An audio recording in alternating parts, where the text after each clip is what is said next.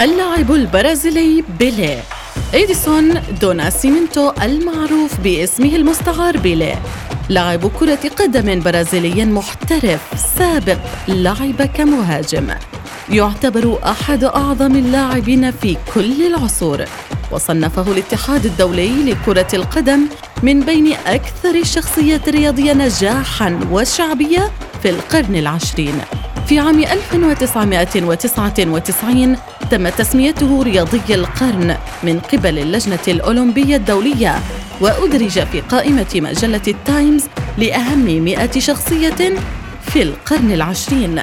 في عام 2000 تم التصويت على بيليه كأفضل لاعب في العالم من قبل الاتحاد الدولي للتاريخ وإحصاء كرة القدم.